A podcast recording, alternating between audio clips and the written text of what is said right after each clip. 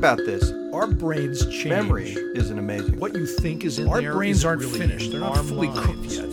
You go with your heart. You we don't have any idea why because we're, we're so doing most smart. of the things that we're doing. But here's the deal.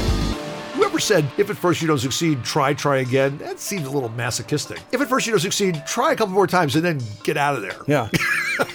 I'm Bob Duke. I'm Art Markman. I'm Jack Anderson in for Rebecca McInroy, and this is Two Guys on Your Head. Today, sunk cost. Economists have developed this concept of sunk costs, which is the idea that whenever you make any kind of expenditure, that once you spend it, that resource should not affect any future decisions that you make because it's gone. There's Gone. nothing you're right. There's nothing you can do about it. But it turns out that actually people are highly sensitive to the amount of money or effort or time or resources that they put into something and are likely to continue to put more time, effort, money, and resources into something simply because of what they've already spent. Even if, had they not spent those resources, they would not pursue that. So, just to give a quick example, imagine you go to a play and the play tickets were really hard to get. So, you spent a lot of money on them and then you go and the first act is horrible. Do you stay for the second act? Well, I invested so much money in this and tried so hard to get the tickets. Now, the question is what if somebody had just given you the tickets? They realized the morning of the show, oh, I can't go. I'll give you these tickets. And you go, and the first act is horrible. Yeah. It seems like you're much more prone to say, yeah, I'm going to leave. But you know what? The money and the time, all that's gone. So why are you going to waste the next hour and a half because of the time that you'd already spent? And that's what's called the sunk cost fallacy. And, and another example that extends over a little longer time period is anybody who's kept a used car longer than they should have. When I just had the transmission rebuilt three months ago, and now the alternator's gone, and then a couple of weeks later, the power steering has a problem, and I think, well, I already spent this much money on this car.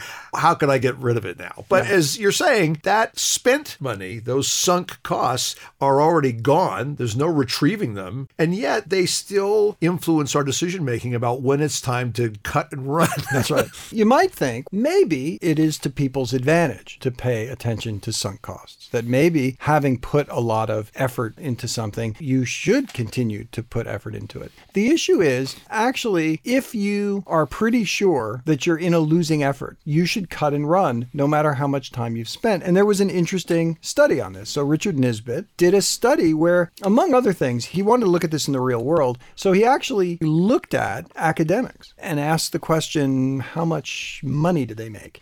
Not necessarily across fields. I mean, across different fields in academia, people get paid somewhat different amounts of money. But within a field, it turns out that there are merit raises. And so, presumably, the people who are somewhat more successful in the work that they're doing end up, on average, over the long run, making more money than the people who are less successful. And so, he gave a bunch of academics questionnaires about how much they attend to sunk costs. So, are you willing to give up on a research project that you worked really hard on because it's clear it's not working, and all sorts of things like that? People who responded to those questions in a way that suggested they weren't really that sensitive to the sunk costs, those people made more money on average than the people who seemed to continue to pursue projects that didn't seem to be working out very well, but they'd already spent a lot of time. And that's always a hard thing to give up because when you're working on something and you've invested time and energy, you've developed some sort of emotional attachment to the thing as well. So it's not just a matter of some cold economic calculation that's devoid of any emotion, right? I mean, if I'm now invested in this and I care about this, whether it's a project or a relationship or something else, to be able to say, okay, I'm out of here now is difficult because of the emotional components associated with it.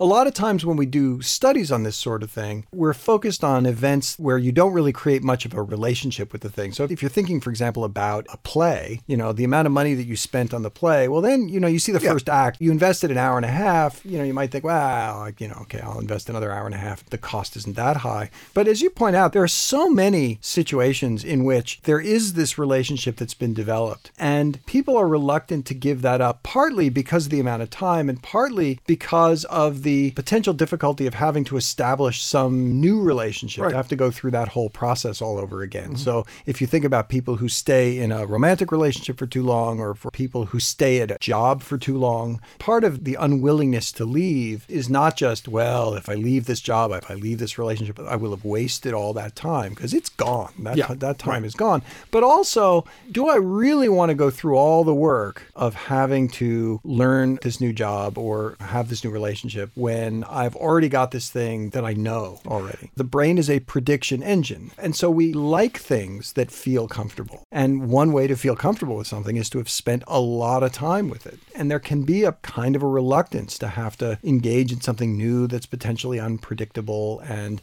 it could be great, it could Yeah. be wonderful, but in the moment, you don't know. We don't make calculations devoid of emotional influence in almost any aspect of our lives, right? If you consider this in the abstract, it might seem pretty stupid. Why would you hang on to something when you can't retrieve what you've already spent and you know it's bad? Why don't you bail? Well, it's that emotion thing that keeps us there in ways that I think we're often reluctant to acknowledge. And part of the reason that this becomes difficult is because there is a fine line between chucking something that clearly isn't going to work and failing to persist in something that just needed more effort. Yeah, Exactly. And that's the really hard part. So there's been a lot of discussion over the last several years about the concept of grit.